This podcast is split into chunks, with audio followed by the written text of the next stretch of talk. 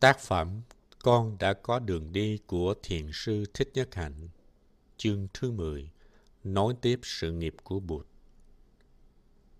Phần A. Tu bổ lại giới cho phù hợp với thời đại ngày nay.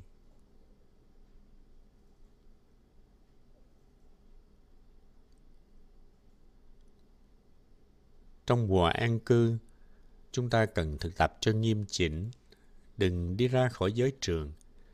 Làm thế nào để mỗi giây phút của mùa an cư trở thành sự thực tập, sự thực tập chung của tăng thân và mỗi cá nhân. Mình phải biết tận dụng thời gian này, phải hạ quyết tâm để chuyển hóa những khó khăn nơi bản thân. Cơ hội được tu tập chung với tăng thân sẽ cho mình nhiều điều kiện thuận lợi để chuyển hóa, để chế tác hạnh phúc hơn khi tu tập một mình năng lượng tập thể của tăng thân có thể giúp cho mình bước được những bước rất dài trong sự chuyển hóa. Bởi khi ta nương vào năng lượng tập thể của tăng thân thì niệm lực và định lực nơi ta sẽ mạnh mẽ hơn. Nhiều vị xuất gia đều ý thức được sự cần thiết của ba tháng an cư, nhưng vì Phật sự đa đoan, dù có cố gắng mấy, các vị ấy cũng chỉ an cư được có mấy tuần. Sự thực tập an cư miên mật được thể hiện qua việc hành trì giới luật và uy nghi. Và sự thực tập chánh niệm cũng là sự thực tập giới. Tôi đã và đang thực tập như vậy. Trong lúc vặn nước rửa tay, tôi tiếp xúc được với nước chảy ra từ vòi rất mát. Tôi ý thức được nước đến từ nguồn suối cao hoặc từ lòng đất sâu và lòng biết ơn trong tôi luôn tràn đầy. Hành động chải răng cũng cho ta cơ hội để thực tập.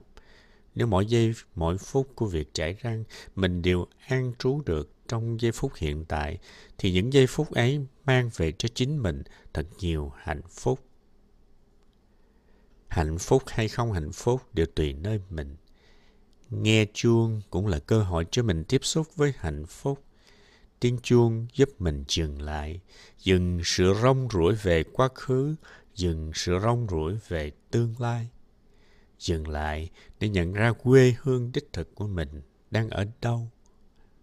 Lắng lòng nghe, lắng lòng nghe, tiếng chuông huyền diệu đưa về nhất tâm.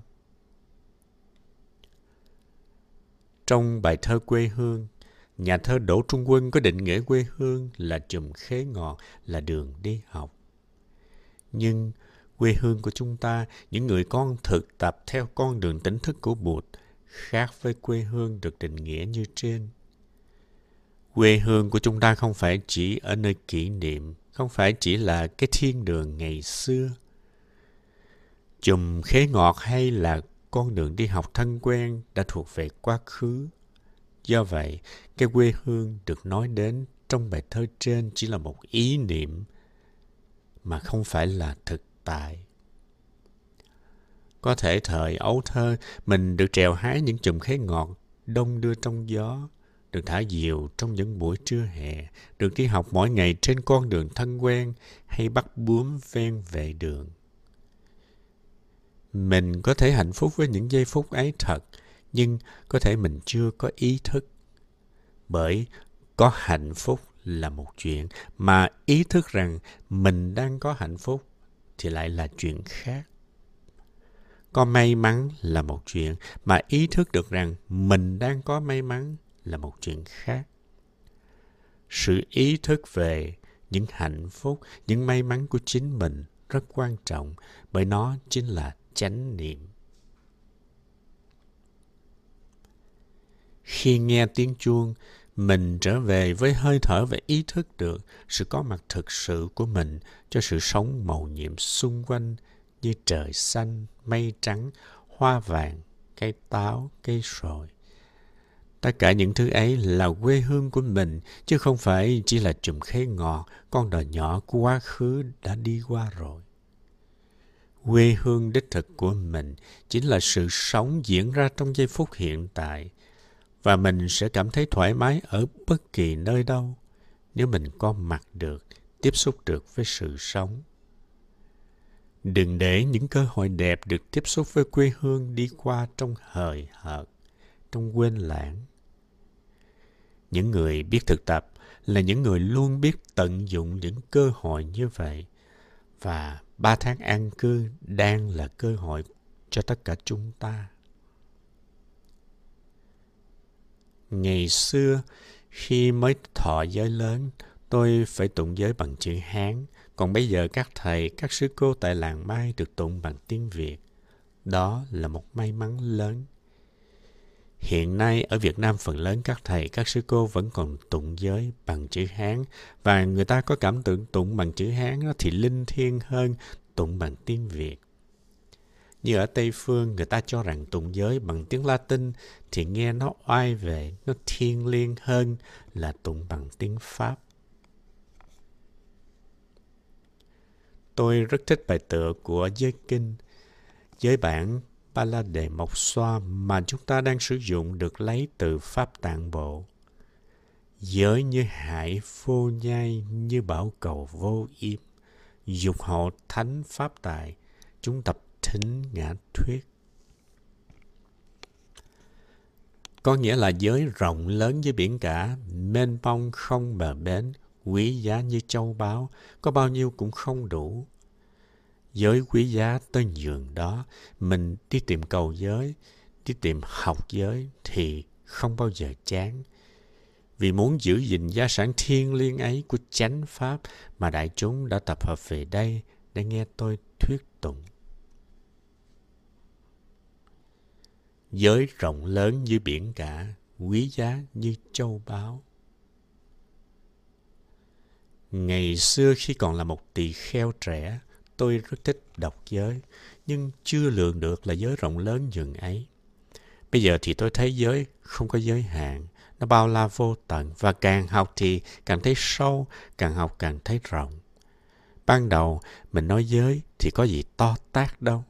Giới thứ nhất là không giết hại, giới thứ hai không trộm cắp thì có khó thực tập lắm đâu mà gọi là rộng lớn với biển cả là không có ngằn mé, không có biên giới.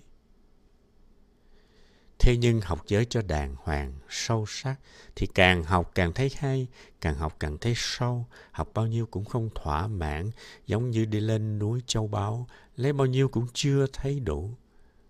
Như bảo cầu vô yếm.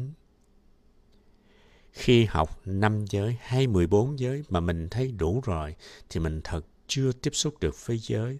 Tại vì giới vốn rất sâu, giới chứa đựng định và tuệ ở trong đó. Tuệ là một kho tàng hiểu biết và thương yêu. Nếu mình giữ được gia sản đó thì mình mãi mãi còn giàu có. Còn nếu đánh mất gia sản đó thì mình trở nên nghèo khó. Giới trong phạm vi Phật học rất quan trọng. Giới sẽ đưa tới định. Khi có giới và có định thì bức màn vô minh sẽ bị chọc thủng. Hành giả đạt tới cái thấy rất sâu sắc là tuệ. Trong giới phải chứa đựng yếu tố định và yếu tố tuệ. Nếu trong giới không có định và tuệ, thì đó chưa phải là giới. Khi giữ giới với tinh thần đó thì càng ngày định lực của ta càng hùng hậu. Mà có định thì chắc chắn sẽ có tuệ giác. Tuệ chính là nền tảng của giới. Tuệ là chánh kiến, là cái thấy đúng, cái thấy đúng đưa tới hòa giải và thương yêu mà không đưa tới sự kỳ thị, chia rẽ, hận thù. Cái thấy này chính là cái thấy duyên sinh và tương tức. Nếu thấy giới mà có định và tuệ trong đó thì mới thật là thế giới. Còn thế giới không phải từ định và tuệ đưa tới thì vẫn chưa thế giới. Giới, định và tuệ tương tức với nhau đây là tuệ giác mà mình cần phải có. Tuệ giác này không thể nghe nói mà thấy được. Tuệ giác này chỉ có thể đạt được nhờ vào quá trình thực tập quán chiếu bền bỉ. Khi có được cái thấy đó rồi, thì giới trở thành một điều rất tự nhiên. Nhưng người ta không sử dụng kim tiêm chung để mà tránh mắc phải những căn bệnh truyền nhiễm nguy hiểm. Và không dùng kim tiêm chung là một điều rất tự nhiên. Nó không đòi hỏi một ý chí hay là nghị lực phi thường nào hết. thực tập giới với tuệ giác thì sự tập, thực tập giới mới đích thực là giới. Nếu thấy được người kia chính là mình thì mình không thể giết người đó được vì giết người ấy chính là tự giết mình. Khi người ấy chết thì mình cũng bị tử hình hoặc đi tù và những khổ đau trong lòng mình không hề vơi bớt mà ngược lại mình càng khổ đau và bất an hơn trước. Khi nói về con người và môi trường cũng vậy, môi trường chính là con người và con người làm nên môi trường. Môi trường có trong sạch, lành mạnh hay là không là do lối sống của chúng ta. Thấy được sự tương tức đó thì chúng ta không thể làm hại môi trường được.